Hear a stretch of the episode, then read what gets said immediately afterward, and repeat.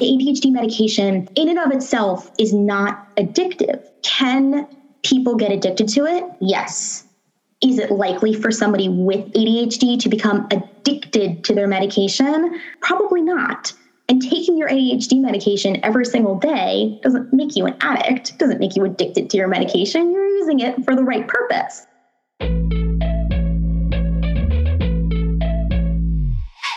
Hello, and welcome to the Women in ADHD podcast. I'm your host, Katie Weber. Before we get started, I'd like to share this review from Vicky with a V from Apple Podcasts in the UK. Vicky writes, Thank you so very much, Katie, for all your effort in these podcasts. I'm always excited to listen to the next one. As someone who has recently, finally, been diagnosed in my 30s, it's absolutely beautiful to be able to hear voices from a community that I wish I had known about a long time ago and one that I absolutely belong to. Thank you so much, Vicky with a V. And yes, I completely share that sense of finally belonging and feeling understood and often wonder about all the ways in which my life would have been different had I known about this earlier. I think that's really common. So thank you so much for sharing, and I'm so glad these stories are resonating with you. On that note, I'm excited to introduce episode 25, in which I interview the brilliant and glittery Liz Cordero. I approached Liz after reading one of her blog posts. I think it was the one on disordered eating and ADHD, because that sounds like me, but frankly, there are so many incredibly thoughtful and well researched posts on her blog that I can't even remember which one led me to her. They're so good. I really recommend you check her out. Liz was diagnosed with combined type ADHD in 2020. Following her diagnosis, she started her Glitter Brain blog, in which she shares her journey, her stories, her tips, educational information about ADHD and related conditions. She currently lives in Northern Virginia, and when she's not blogging, she enjoys spending time with her husband and dog, and cooking and running. We talk about the chronic struggles with negative self talk and the pendulum of mood swings as well as the long and winding road to a diagnosis and sobriety. And as a disclaimer, we are not medical professionals. We're simply discussing our personal experiences and opinions. So please always consult your doctor when it comes to medical advice and medications. Okay, I hope you love this one as much as I did. Enjoy. So thank you, Liz, for joining me and and thank, thank you for, for having me. I'm very excited very excited. I uh, I think you know one thing that really appealed to me when I first reached out to you was you are one of those women with ADHD who like as soon as you were diagnosed, you're like, I'm going to start a blog and I'm going to start Twitter and I'm gonna. and that was like exactly what I did when I was diagnosed. It was just like this is my hyper focus and I'm going to I'm going to start doing all this stuff around it because I found it find it endlessly fascinating. Yes. It took me a couple months. Um, it, it wasn't like right away. It took me about three months after my diagnosis to really become obsessed but yes, I would call it an obsession at the moment. All right. So let's, uh, so why don't you walk me through it? You were a 2020 diagnosis, which I call pandemic diagnoses or lockdown mm-hmm. diagnoses. Um, so when were you diagnosed and kind of what led up to you being convinced that you had ADHD and, and getting that yeah. diagnosis? Um, and you don't mind if I have like a little story here. I actually, um, oh, of course not. I know we all do. That's why I always ask. so I was diagnosed on September 4th, or no, September 3rd, 2020, probably a day I'll never forget.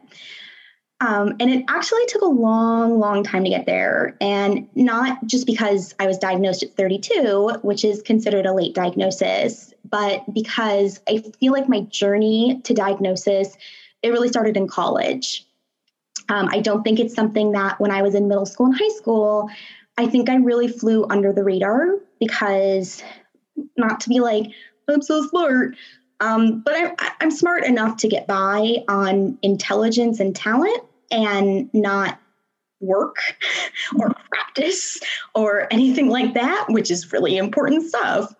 So I think I kind of, you know, I got by on B's and C's in school mostly and I think that I wasn't like a troublemaker. I was in some ways, but not in the traditional ADHD ways. I was super talkative and really energetic and kind of floating from thing to thing to thing. And people would just say, you know, Liz just needs to learn to control herself a little better and she'll be super successful and so much potential, so much talent, so much energy, but no self control. And it, it became a, a character flaw. It was just like my personality. So it took a long time. Um, but my first journey, my first, maybe not journey is the right word, but my first moment with medication actually started in college. Um, I started a semester at a brand new school. I changed colleges multiple times, which is probably pretty common with ADHDers. Mm-hmm. And when I started, you know how at the beginning of class, they'll ask you, everyone go around and say something about yourself. I like hate this. I dread it. I never know what to say. And so I started to get this weird panic when it came to be my turn, and I'd start shaking a little bit. And I get this funny thing where it's like, I can't really move my head back and forth naturally. It's like it starts like, uh, uh, uh, like my muscles kind of freak out and they they start like like twitching. It's like a like a muscle twitch. It's so weird. And I thought this was the strangest thing. So um, I don't know why I was like, I'm gonna go see a psychiatrist about this. I don't know where that came from. So she diagnosed me based on this with social anxiety disorder. Um, and she basically said, You have a horrible, seem to have a horrible fear of public speaking. I think it's social anxiety. Let's try some anti anxiety medication. I started to see her regularly. She was actually really sweet. I loved her. She was a great doctor. She was very wrong. I do not have social anxiety disorder. Um, uh, I uh, Pristiq. I remember the name of the medication was Pristiq. I don't actually know what that is. I'm just curious because I I was on so many different types of antidepressants and anti-anxiety meds and and so I'm just curious but. Yeah and I can never get them straight like the NAORIs and which I call easy. I'm like what part of the brain are you targeting? I don't remember yeah. Yeah I have no clue. Um so so she tried anti-anxiety and it, it, i don't remember if it worked with anything. I don't remember what it did. It was so long ago but it clearly wasn't making a significant enough change to keep up with it. So i just i stopped. I stopped taking the meds. I stopped seeing her. I stopped really thinking about it. I just decided i have a thing. I'll live my life. Who cares? I'm not going to deal with it. Um, so that was like 2011 ish. So fast forward a lot of years to 2018, uh, Memorial Day, we had a house fire, and it was. I was actually writing about this earlier, and I wrote, "We had a traumatic house fire." And then I, a second later, thought, is there such a thing as a non-traumatic house fire? Like, no, all house fires are traumatic in some way.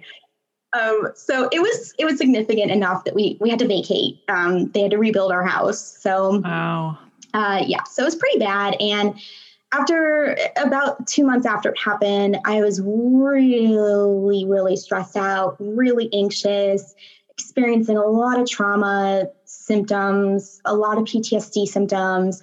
It was really stressful. So I decided to start seeing a therapist. Um, I'm still seeing her. She's wonderful. I love her.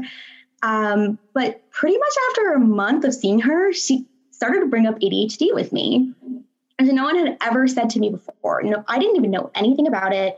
No one had ever suggested it. I was not interested in hearing it at the time. I did not care for it. I didn't want to be labeled with anything. I didn't want to be on medication. I just wanted to see her for a few months, get over my trauma, move on with my life. Okay, obviously that did not happen because she persisted, which I appreciate. And about a year after seeing her, I decided, all right, I'm going to try medication again for my social anxiety, which I was convinced so now, of. Well, now I just want to interject. When she started suggesting um, ADHD to you, what were what were the indicators to her? Was it just the stress of the fire, or was it sort of your inability to juggle things? Or I'm curious, kind of what were the indicators for her? Do you know? Um, I've never actually really gone back and asked her what ticked her off to that. Probably my difficulty with um, my negative self image. Mm, um, yeah. Okay. I mean, at the time, very hard on myself. always saying, Why am I not doing more? Why am I not achieving more? Why am I not more accomplished? Definitely had a lot of that. I was late for like every appointment, just mm. constantly late. No concept of how much time was passing during our appointment. I really struggled with time. Um, I struggled with organization. At the time when I was seeing her, I was really deeply obsessed with using a bullet journal which I thought was going to just somehow cure all of my disorganization. And she could see that I was overly obsessed with it. I was really hyper fixating on a bullet journal as this magical cure all. So, probably that, and just I'm sure she picked up on other behavioral cues and stories from childhood. Mm-hmm. I Okay. I mean, I still cry not so bad now, but back then, I mean, everything made me cry. I was emotionally so sensitive.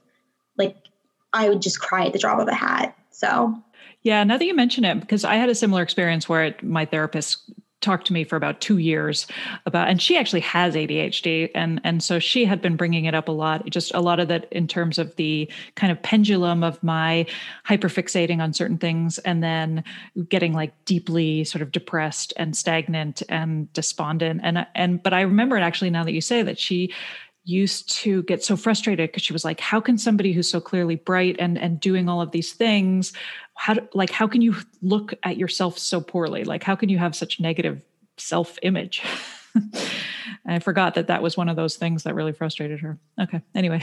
Yeah, no, I think my therapist probably was, and she still is the same way because we still, um, I think I have less of a problem with it now since my diagnosis, but negative self talk anytime we're in a session, if I turn to anything uh, inwardly negatively, and she'll stop me and say, you know, what have we talked about here? You are a wonderful person, and your friends and family love you, and you do a great job at your job at work. And why do you think so harshly of yourself? No one else judges you like this. No one judges me like I judge me. Absolutely. And it feels like no matter how many times you hear it from other people, it's like it doesn't register. Oh, like it totally. doesn't like imprint, you know? It has to come from within. It can't be something that someone else teaches you. You have to want to be more positive about yourself. But it's really hard. It, it ta- it's taken me years.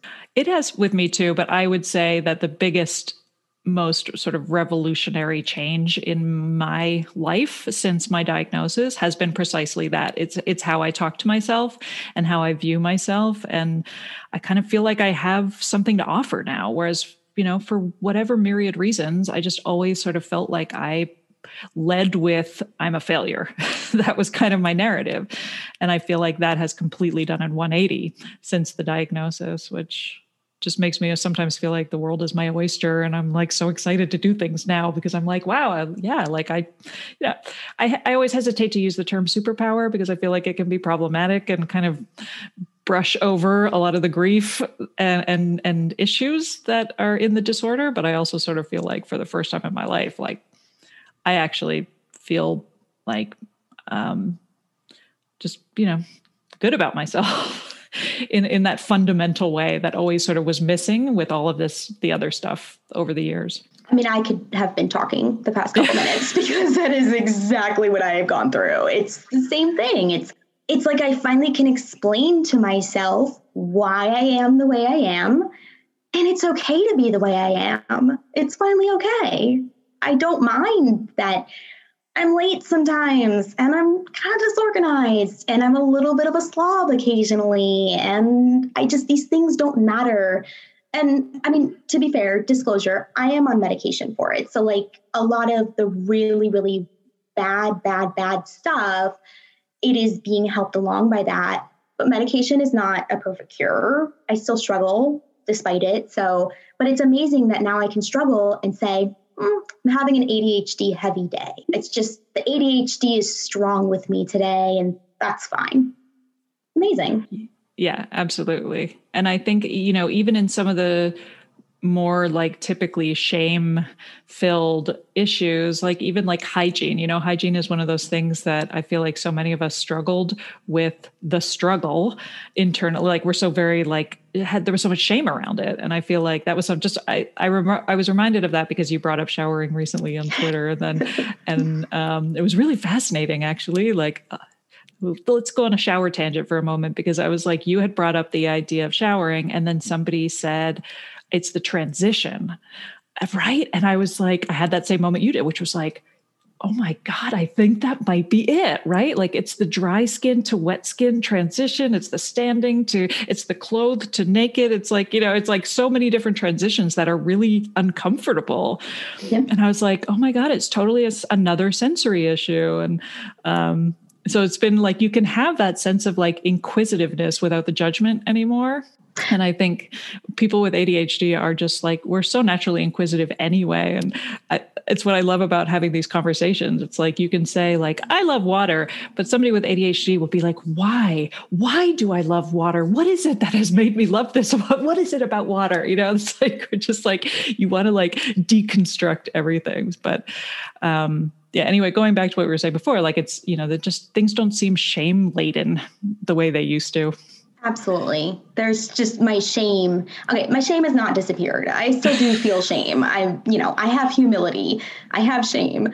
Um, but it's I'm much less ashamed of myself. I right. am able to neutralize it sometimes. I oftentimes I can make it positive, but sometimes it's just neutral. It's I'm not lazy.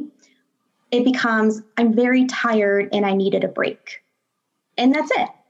And mm-hmm. it's, it's so nice I love it. I want it for everybody. That's a sweet sentiment. I love that. But honestly, like that's part of the reason for the blog is that I want everyone to know I feel really great right now because I finally know it's like I've unlocked this big, amazing secret about myself that nobody knew. And now I want everyone to know.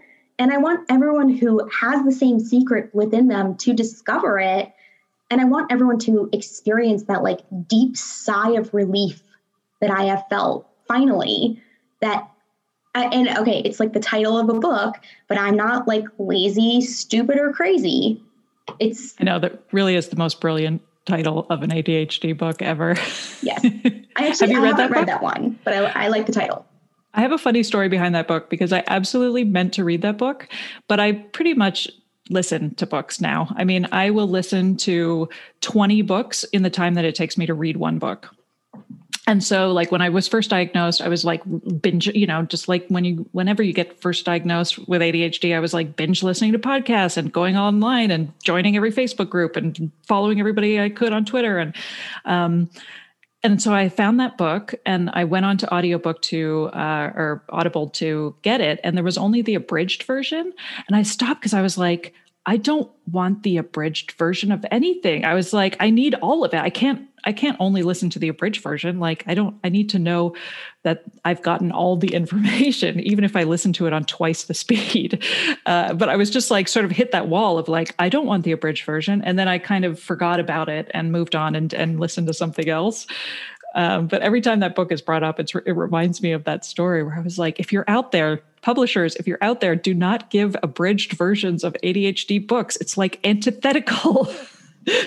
um, um, but I also want like short point form versions of things. Like it's like crib notes or the whole book, nothing in between. It's very like subtle art of understanding what it is we need. I agree with you though. We need all the information. All, I know, right? I know. I was trying to figure that out because I was like, I do feel like we like crib notes and we like really small snippets of information. So why would I not want the crib? Like, why would I want not want an abridged version of a book? And it was like because then I like, it's like I know that there's more book out there that I didn't get. It it interferes with my hyper focus. You're just being cheated when you don't get the full book. I know, right? Um, all right. So your therapist finally got through to you and and then what happened yep um so at her so she's not she works at a practice. Um, it's like a counseling practice. And so she recommended one of the psychiatrists in the practice. So i went to see her and first session with her she diagnosed me with bipolar 2 um, which at the time i was like there's more than one bipolar disorder. Interesting didn't know. And I just went with it because it felt right. Um, so, something that I haven't revealed until this point in the interview podcast, chat, conversation. chat. Let's call it a chat. Um, is that I also am an alcoholic. Mm. Um, it's, you know, I don't know if I love that label. Um, I mean, I am. I think I truly am. I just wish there. I just don't love how alcoholic sounds rolling off the tongue. It's. I want something different. Still working on that one. Um, but I'm an alcoholic, and at the time when I went to see the psychiatrist, I was in a cycle that looks like bipolar 2, where I would have let's start with a few days of like normalcy and I'd be kind of content and, you know, not like everything was easy because I have ADHD. So it was tough, but I felt okay. And then something would happen and I'd get in a really good mood and I'd be super excited, which I now know is hyperactivity. And I'd be hyperactive and I would go drink. And this would last a couple days, and I'd drink and be super excited and say, I'm on top of the world. I can do this. I can do whatever I put my mind to. And I turned to alcohol, my best friend, alcohol. And then I would get depressed for a few days because of the alcohol. But at the time, what was diagnosed as bipolar 2. And bipolar 2 is unlike bipolar 1, it's very cyclical. You go through hypomania, depression, normal state hypomania, depression, normal state. And you swing, and it's not always in that order, but you swing back and forth constantly between these two, these the three states. And just to interrupt, I think that that I see I didn't know there were two types of bipolar either and I often thought I might be simply because of the pendulum analogy, right? Like I really related to bipolar just in the fact that I felt like I was constantly on a pendulum of productivity and hyperfocus and and and therefore like elated, you know, and happy and then would swing into like the deep deep depression. Um that and so i sort of because of that those two states that i felt like i was always in one or the other i always wondered if i was bipolar. It was never brought up by my therapist but I, it's interesting because i'm i'm learning more and more how many people are actually diagnosed with this.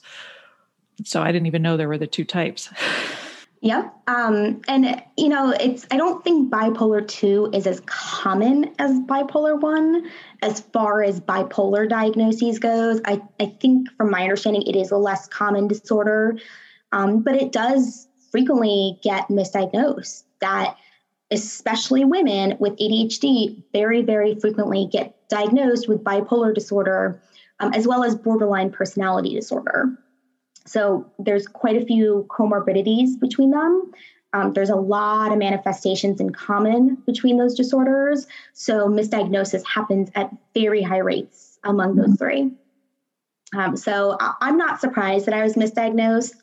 When I first found out, I was I was a little angry because I thought it's a she's a psychiatrist. She should know better. But I've come to I've let go of all my anger about, well, mm, not all the anger, a little, mostly, mostly let go of the anger.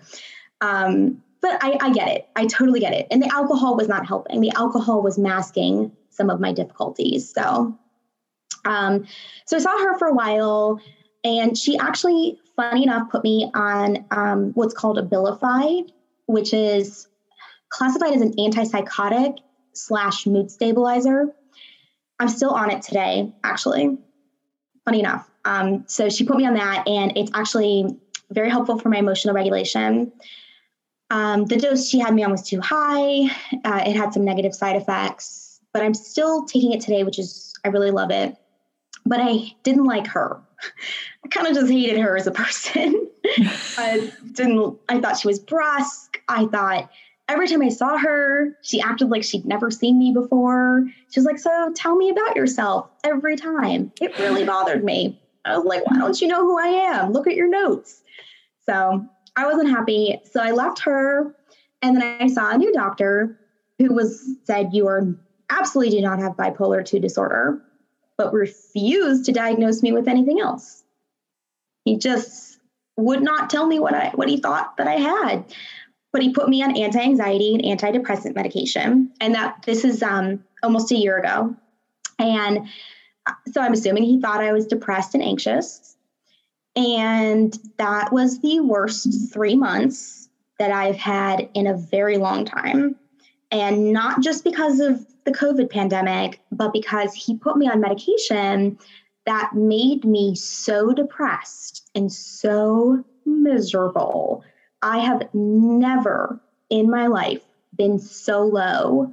And it was horrible because I would come into my appointments and say, you know, I don't feel good. I feel really terrible. And he would just up the dosage and say, well, let's just try more. Maybe we're not at the right dosage. And it was never, maybe this medication is wrong. It, so it was really frustrating. And luckily, my therapist is wonderful and very observant. And she could tell how low I was. And, and I, I'm not shy. I'll tell anybody anything. Um, so we talked it through, and she said, You know, I'd really like you to start seeing somebody else for your medication. And she had me come see a nurse practitioner. And the nurse practitioner, who I'm still with, lovely woman, love her. She was the one who finally said, Why don't you get a comprehensive psychological evaluation and let's pinpoint what is really going on? because she said, I can clearly tell that there are some issues. You've got some stuff happening. I can't diagnose you, and I don't think you've been properly diagnosed.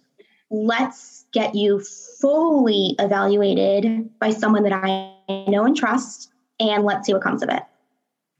So I really appreciate that she just said that because I didn't know that comprehensive psychological evaluations were a thing I thought that you just went to a psychiatrist, you met them for a little bit, they diagnosed you, and that's what you have.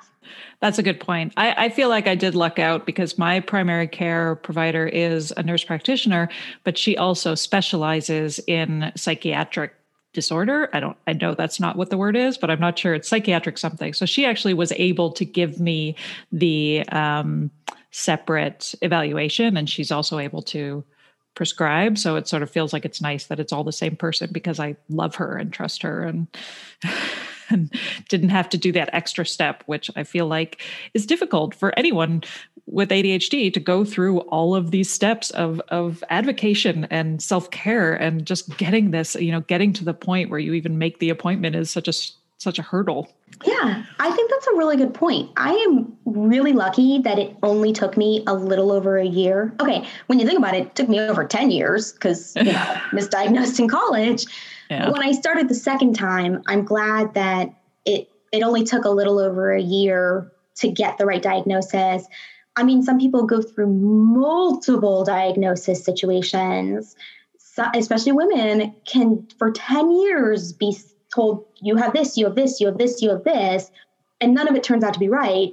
And finally, the wise doctor comes along and says, Well, you have ADHD. And that literally explains everything happening. I know. It's, uh, it really, I mean, I, um, I'm, I'm going through this post right now. I don't know what I'm going to do with it, but I'm basically writing the seven stages of an ADHD diagnosis for like late diagnosis. And it was, you know, basically that like rush of, of realization. And it feels like we all sort of have that same experience of just like, um, you know, feeling like so elated because suddenly everything in your life makes sense.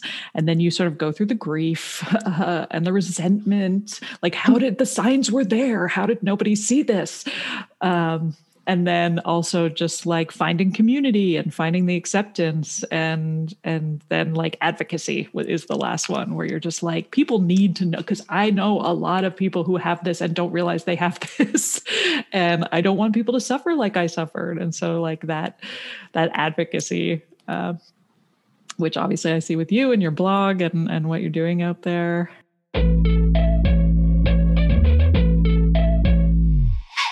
Raise your hand if you're really good with your diet for a few days or weeks, but you always end up sabotaging your own efforts. Or you fear having certain foods in the house because you feel like you lack the self control to avoid them when they're there.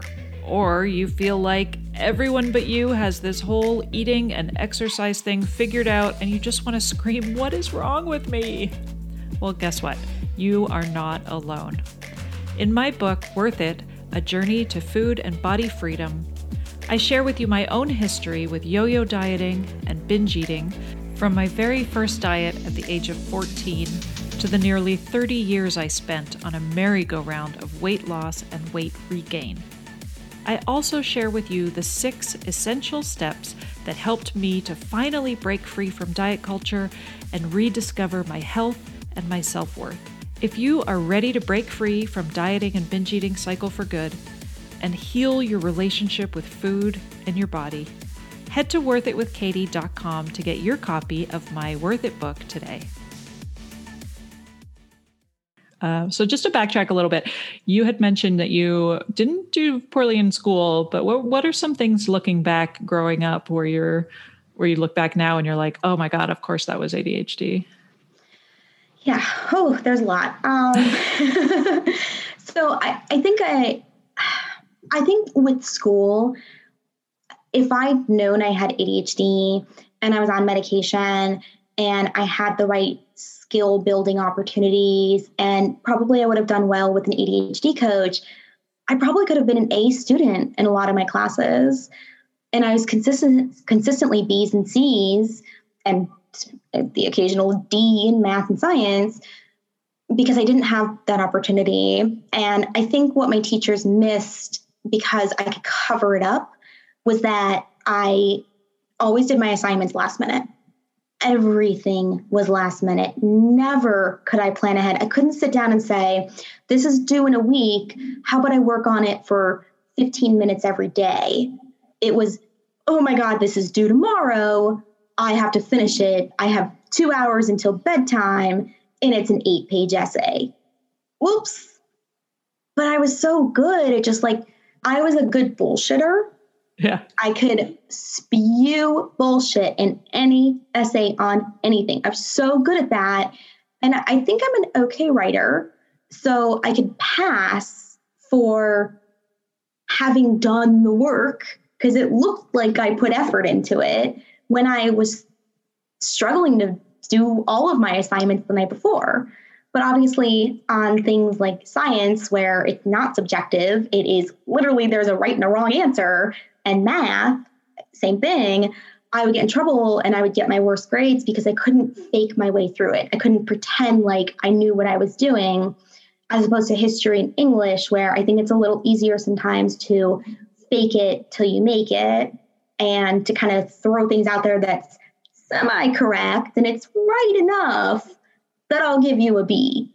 Yeah. I think procrastination has a, a real practical purpose too for the ADHD brain. And I think I was lucky enough to realize this long ago because I was a journalist and I was writing on deadline and I figured, you know, and so I was like procrastination was kind of an you know, you you only had you had these tight deadlines and you had a very short period of time to work within those deadlines. And i just like thrived. I was so like my thoughts were clear. I got to the point you know i did what i needed to do. And so i realized through that process how you know why we procrastinate because there's a that is how you sort of can get everything on the page. It's just sort of like floating around you're thinking and and and like taking notes and amassing stuff over over time. But in order to actually have the to in order to actually get it on the page you need that urgency the kind of that will then like get it there without overthinking it.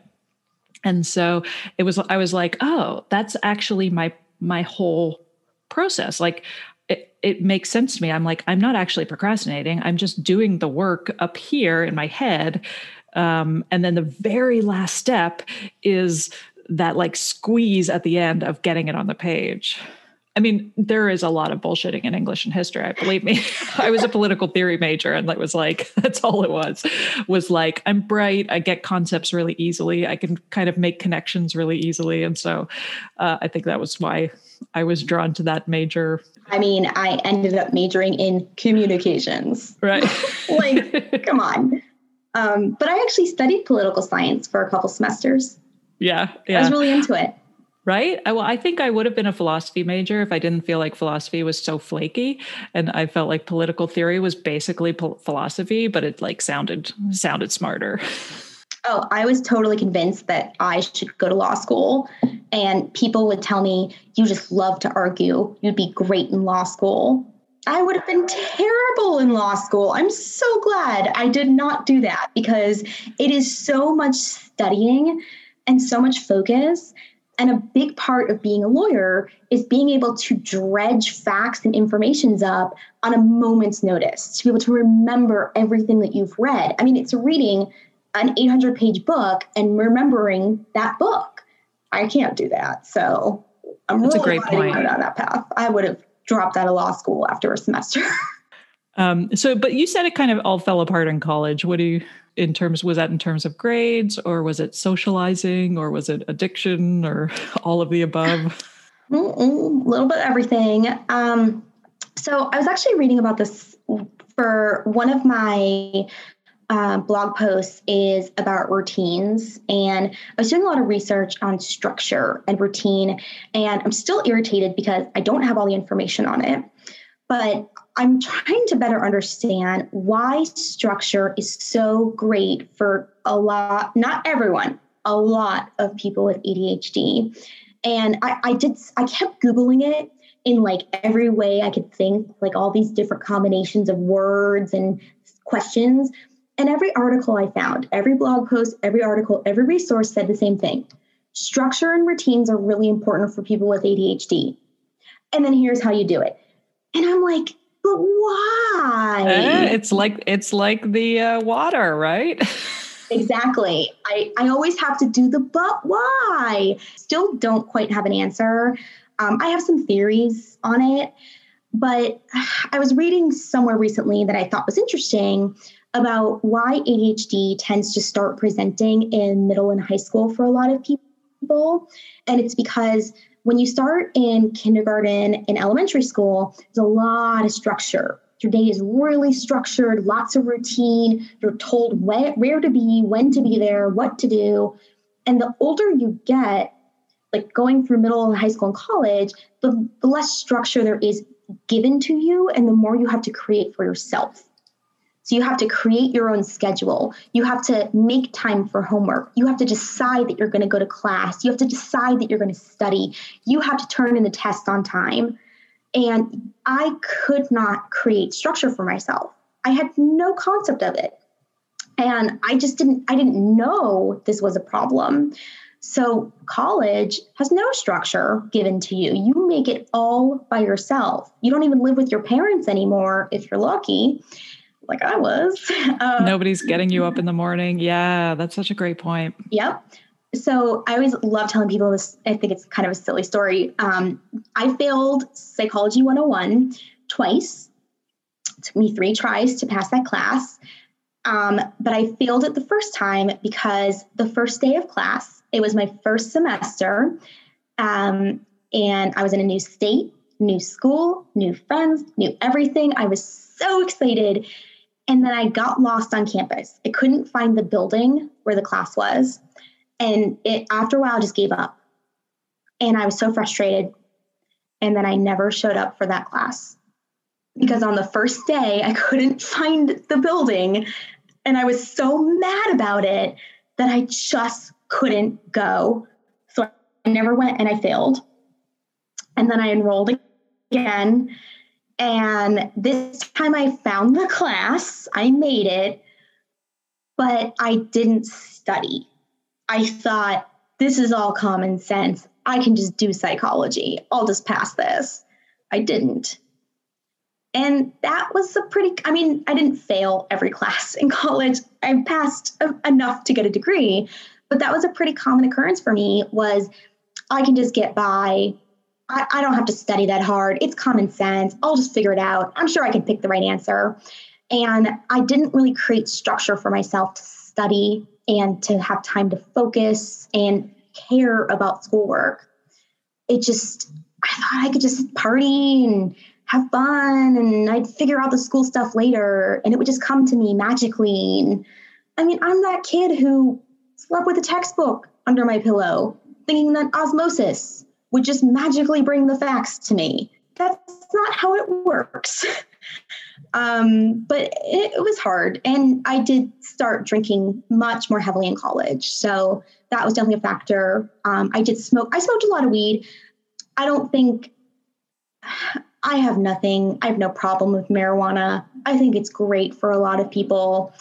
Um, I don't smoke it anymore personally. Um, there are some pretty specific reasons Um, job wise, for both my husband and myself, can't really do it. But I think it's it was my way of self medicating. But alcohol mm-hmm. definitely became a problem, and it was a big problem for me in college. That's a really interesting theory. Well, no, no, this is a really interesting theory. You were talking about structure. Um, because I always thought the reason why I started to struggle in um, middle school, like basically from like fifth and sixth grade, and then going into junior high was when my when my grades just kind of went off a cliff. And and so looking at the lives of women and like when women sort of struggle the most i always thought it was a hormonal thing. I always thought it was sort of a, the hormonal surges of like prepubescence and pubescence and then when you have babies and then again in sort of perimenopause which could entirely be. I mean, there's so much interesting new research about estrogen, and I don't have it even started because I'm just like, don't add a whole other weird element into this that I'm not sure I quite understand. There's too many unknowns when you're talking about hormones, so I'm just going to ignore that. But um, I really like the I've thought of, about structure because there's, I mean, it's the same same idea. And and I think also why there were such a proliferation of ADHD diagnosis during lockdown because so much of our structure was thrown in the air and all the pieces fell all over the place.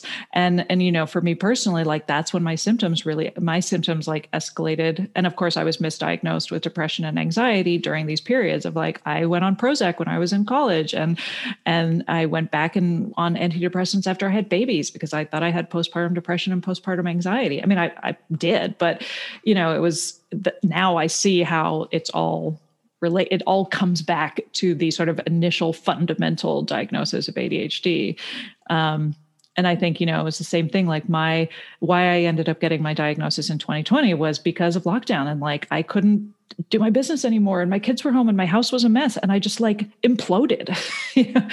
And i think so i think a lot of us sort of had that. So is it structure? Is it hormones? Is it both? Who knows? I don't know. It's, eh, but it's a really interesting theory in terms of that jump from elementary to middle school and why so many of us start to struggle. Oh and i was thinking about this the other day um, i was thinking so i'm writing right now uh, about perfectionism and control um, as well as winning. So I'm writing about like competitiveness and winning, and I'm doing a lot of thinking about it. And I'm very competitive. I'm extremely competitive. I love to win. I really do. And I think it goes back to school, and I never won anything at school. I never won a prize. I was never academically the best. I'm not athletic. I was never athletically gifted. I wasn't musically inclined. I wasn't artistic. It's like I could never win anything. Um, I mean, part of it too, which I think is a whole other topic, is about practice because I couldn't apply myself because I was inconsistent. I could be really good at something and then really bad at another thing. And then the first thing I'd be bad at it a few months later. So I never really learned how to be consistent. And so I started to win, and I'm doing air quotes right now in case you couldn't hear them in my voice, um, at things that I could do without trying. I could be the first of my friends to get my driver's license because I was just simply older. I could be the first of my friends to lose my virginity. I could be the first of my friends to try smoking weed and getting drunk and trying cocaine. And it's like I found these ridiculous ways that I could win at some or be the best at something because none of my other, I could say, well, none of my other friends did it. I did it first. I win because I couldn't win at anything else. Mm. And it's the same reason still why I'm very competitive with trivia. I love playing trivia because you don't actually have to try to win at trivia. You just have to get lucky and hope that the questions are things you happen to know and can recall. That's yes. my biggest issue. Yeah, that's tough. But that's why playing with the team is always good. bounce off each other. Um, but I love it because it's like it's something I can be good at and win without really trying or practicing. So I think that was definitely something that led me down the path of substance use mm. and just like risky behavior and really trying to be the best at something because academically, athletically, musically, any other interest of mine, I could never be the best in school. That's a really interesting connection with substance abuse too. Um, because I had a similar, and I think why I related to you so much as well, just like initially, you know, because I started smoking when I was 14, and so I had the uh, smoking addiction for like 30 years, you know, um, um, even you know when I was I, I would like take breaks when I was pregnant or when I was nursing because I'm like, you know, I'm not an animal, but um, but I would always go back to it, you know. And so it's been really interesting thinking about nicotine and kind of why what it is about nicotine that you know why so many people with ADHD are um, addicted to nicotine. That was always interesting. And then also with drinking too, like I, I've never would have considered myself an alcoholic. It's not a term I kind of have ever embraced, but I certainly never had a functional relationship with alcohol ever and have a really had always had a difficult time like just casually drinking. And so I realized really quickly into the locked into lockdown that I was like I'm uh, it's uh, my relationship with alcohol is really really dysfunctional right now. And so I knew that the only way I could deal with it was to just quit cold turkey. And so I quit in March and and it, it was like I you know i think that was sort of the first domino in many in terms of just like feeling amazing and and feeling really great and sort of having a sense of clarity and kind of taking a, a, lot of things sort of back that felt out of control in my life. And so now i definitely like well i never really related to the term alcoholic i really relate to the term sober you know? Where i'm like i'm very proudly sober and and plan to stay that way. Um, and and so it's been again it's been really interesting thinking about like just addiction in general and kind of being like oh yeah oh yeah i did that too. Oh yeah okay this all makes sense. Yes of course. Um and and to feel again sort of like oh okay that there's like logical explanations for a lot of this stuff. It's not just because i'm a fuck up. Which was the sort of the default answer for everything. Um so uh yeah. No but one thing that was interesting to me i was interviewing somebody who did not want to go on meds because she has a history of substance abuse in her family. And she just was like really didn't want to try meds. And so i was very curious because i was like i had never thought about that before because so many people with adhd do have a history with addiction on some level. And yet i it never occurred to me that that would be an issue with these i don't know i feel like i comp- compartmentalize i never had you know i never i was able to compartmentalize like antidepressants and all of those sorts of things so i don't i w- i never worried about like the addictive nature of stimulants mostly because i don't think stimulants I don't think stimulants affect us in that way. You know, like I was really worried to go on a stimulant because I thought it was going to feel like cocaine. And and I was like, I don't need that right now. But it's like it's the opposite. It's actually quite like, you know, it gives you like calm and clarity in a way that I appreciate. yes. So you bring up some really interesting and really important points. And um, being somebody that has suffered from substance use disorder as well as ADHD, this is something that's really important to me. It's near and dear to my heart to make sure that people have the right information out there about ADHD, addiction, and medication. Um, and I will say, you know, I get frustrated sometimes, not at the person you interviewed. Um, it makes me think of something where in one of my Facebook groups, somebody posted and they said, you know, I'm, I'm kind of interested in ADHD medication. Um, I was diagnosed a while ago. I'm interested in going back on it. You know, I, I'm just not sure about it. I didn't love it before. How is it different? Because it had been like 10 years. And somebody literally commented, they were like, well, you should be careful because ADHD medication is really addictive. And it it just frustrated me because people do not get the right information from their doctors, I think a lot, because doctors are not infallible. They don't have all the information, they don't know everything, and they don't know everything about addiction. They're not totally knowledgeable about comorbid addiction with other psychiatric or neuropsychological conditions. And I think that ADHD, I know it occurs at very high rates um, with addicts and addicts who are behave have um, behavioral addictions as well as substance addictions. um, especially with stimulant users. Um, I mean, I will be candid. I have tried cocaine. Um, I was never addicted to it, which I do appreciate. Um, but I mean, I've tried it, and I tried Adderall in college. I used to take my roommate used to give me her Adderall because it would actually help me focus. It would help me do my work and study, and it gave me that energy but not just energy, it gave me focused energy. It allowed me to be a better student sometimes. So I think that because it ADHD medication in and of itself is not addictive. Can people get addicted to it? Yes. Is it likely for somebody with ADHD to become addicted to their medication? Probably not. And taking your ADHD medication every single day doesn't make you an addict, doesn't make you addicted to your medication. You're using it for the right purpose. Now, do people abuse their medication? Yes, I think that does happen. I think there's a difference sometimes between abuse and addiction. I don't think you have to be an addict to abuse your medication. I also don't think that if you're an addict, well, I think if you're an addict, you are typically abusing something, but I don't think it always goes the other way. I don't think that um, abusing something is always addiction. I think abuse can be selling it, giving it away, um, you know, taking it at the wrong times on purpose, using it for a purpose other than its intention. So I think that there's a lot of misconceptions out there about ADHD medication.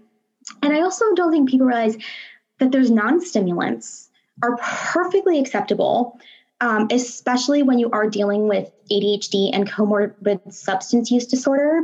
Non stimulants can be a really good place to start because um, they are typically not abused and by anybody like general population i'm talking they are less likely to be abused because they don't have the same effects as stimulant as instant release stimulant medication I'm guessing they also don't have the stigma of being a controlled substance either, right? Like Correct. I certainly I certainly came upon this when I was using when I was first prescribed Vyvanse, like because it's a controlled substance, like you can only get a month at a time. And I've, you know, interviewed women who were given a really hard time about wanting a stimulant. And um, you know, also it's an expensive, I mean, I don't I have we have decent insurance, I think. I mean, we're kind of middle class and and I have insurance and I couldn't believe that I was paying so much out of pocket for this controlled substance. And so the whole thing made me just feel like like am I going to be on some sort of criminal database now? Like I don't know. So I'm I'm a, I'm guessing non-stimulants don't come with that. They don't. Um, they're not considered baggage. a controlled substance. Yeah. So you're right. They don't have baggage. Um, but I think too, and I, I, mean, I have a whole like long blog post about this. It was like one of my favorite ones to write so far. It was really interesting to research because obviously it's, it's really close to home. It's near and dear to my heart. But I think that there's this a lot of doctors who are treating ADHD and substance use disorder. They will tell their patient, "Well, you have to be clean before I'll treat your ADHD." You have to be clean for like six months, three months, six weeks, two weeks, whatever it is. And they say you you can't be using or I won't treat your ADHD with medication. And I understand where they're coming from. Um, part of it is that some substance use disorders, if you have used a substance for a very lengthy period of time, some symptoms of your substance use can actually commingle with your ADHD manifestations. So it's hard to, it could be hard if you're not sober to pick apart what's your substance use, what's your ADHD. Um, but I think doctors too think that if some, they're treating somebody with substance use, they're going to become addicted to their ADHD medication. They're going to abuse their medication. They're going to use it for the wrong purpose. They're going to take it at the wrong time. They're going to do whatever. And I think that's really harmful to addicts who, in most cases, are using whatever substance of choice to self medicate because they don't Great know point. what else to do. There's no avenues for them to turn to. They don't know how to handle all of their inner chaos, which is why so many people with ADHD tend to, um, a lot of addicts who also have ADHD naturally turn toward stimulants like cocaine because, in a way, it actually helps them organize themselves. So I am very, very lucky that I had a nurse practitioner who said, you know, I want you to get sober. I think that's really important. Um, I think that's a really good journey for you.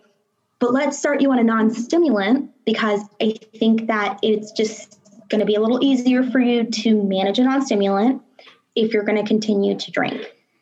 Um, also, because alcohol and stimulants do not mix well together. Very, very bad mix between medication and alcohol. And non stimulants and alcohol don't tend to mix as poorly, although I would not recommend drinking while on any kind of psychiatric or neuropsychological medication. Um, but she just, she didn't know if I was going to get sober or not at that point. So I appreciate that she was willing to treat me though, and that she didn't tell me that I must be sober before I could be treated. I really appreciate that because treating my ADHD, diagnosing me and treating me is the only reason that I'm sober today. I know. Well, and that's and this is so fascinating. I can't believe it's already uh, this hour has gone by because I'm just like there's so much I want to talk about. And you brought up such interesting issues because um, you know, I personally have always struggled with the term comorbidity because I feel like so many of my comorbidities I'm looking at as symptoms of of a misdiagnosis. You know, I don't think of them as comorbidity. Comorbidity to me that is defined as coexisting conditions. And I don't feel like these are coexisting conditions. I feel like these are direct symptoms from a lack of diagnosis. And so anyway, you bring up so many amazing points. Thank you. I really appreciate yeah, I really I love the voice that you're putting out there in the community and I I feel um yeah, you're doing such a great job. So let's let's talk about where what where your blog is, where people can find you. I didn't even know you were on Instagram. I got to follow you. yes. So tell um, all what are all the details and all the ats and everything else. Okay. Um, so I have a blog, as we've mentioned a few times. Um, so it's about ADHD mostly. So that is like most of the content. Um, a little bit about sobriety, a little bit about mental health and wellness. Um, but seriously, mostly ADHD. So if you're not here for the ADHD content, nah, stay for the sobriety content. Um, it's glitter-brain.com. It's very pink. I love pink. I love things that are like traditionally feminine. I'm really into it, even though ironically I'm sitting here wearing a black sweatshirt um not very. I love your description for why for glitter too. It's it's great too of like why you chose glittery brain. Oh yes. I mean i think glitter it's just it's a little bit everywhere and it kind of seeps into everything that you do. It, it adds a little sparkle and shine and it's not nothing to be afraid of. You just need to learn how to work with it. Uh, i love just it. just like adhd um, so glitter-brain.com is the blog and then I am on Facebook, Twitter, and Instagram, and on all three platforms, which I am amazed that I was able to make this happen. My handle is the same for all of them. It's at my glittery brain. Is so I'm just like really proud of that. That it wasn't awesome. taken anywhere, and I scooped it up as soon as I could. Well, thank you again so much. I really, really appreciated chatting with you, and and I hope you will agree to come back soon. And I just love what you're putting out there. So thank you so much for having me. This was fantastic, and I am looking forward to our next episode or two. We'll see how it goes. There you have it. Thank you for listening, and I really hope you enjoyed this episode of the Women and ADHD podcast. Also, as you know, we ADHDers crave feedback, and I would really appreciate hearing from you, the listener. Please take a moment to leave me a review over on my website, womenandadhd.com, or on Apple Podcasts, or Audible, or whatever other platform you're using. And if that feels like too much, and I get it, then just take a few seconds to give me a five star rating. Boom, done. Or share this episode on your own social media to help reach more women who maybe have yet to discover and lean into this neurodivergent superpower, and they may be struggling and they don't even know why. Make sure to tag me on Instagram or Twitter. I'm at Women and ADHD. If you are a woman who was diagnosed with ADHD in adulthood and you'd like to be interviewed as a guest on this podcast, please reach out to me. My email is women and ADHD podcast at gmail.com. If you'd like to know more about me, head over to worthitwithkatie.com. That's where I help other women with ADHD break free from the yo yo dieting and binge eating cycle for good. I'll see you next week when I interview another amazing woman who has recently discovered that she is not lazy or crazy, but she has ADHD And now she's on the path to understanding that neurodivergence and finally using it to her advantage. Take care till then.